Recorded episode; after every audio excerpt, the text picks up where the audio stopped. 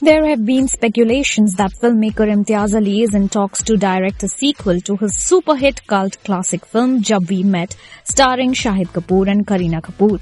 Now, in an exclusive chat with News 18 Showsha, Imtiaz addressed the rumors and clarified that it's not happening as he doesn't have a story for Jab We Met 2 yet. In June this year, Shahid during a chat session on X hinted that he may soon be collaborating with Imtiaz on a film which had piqued the interest of the fans.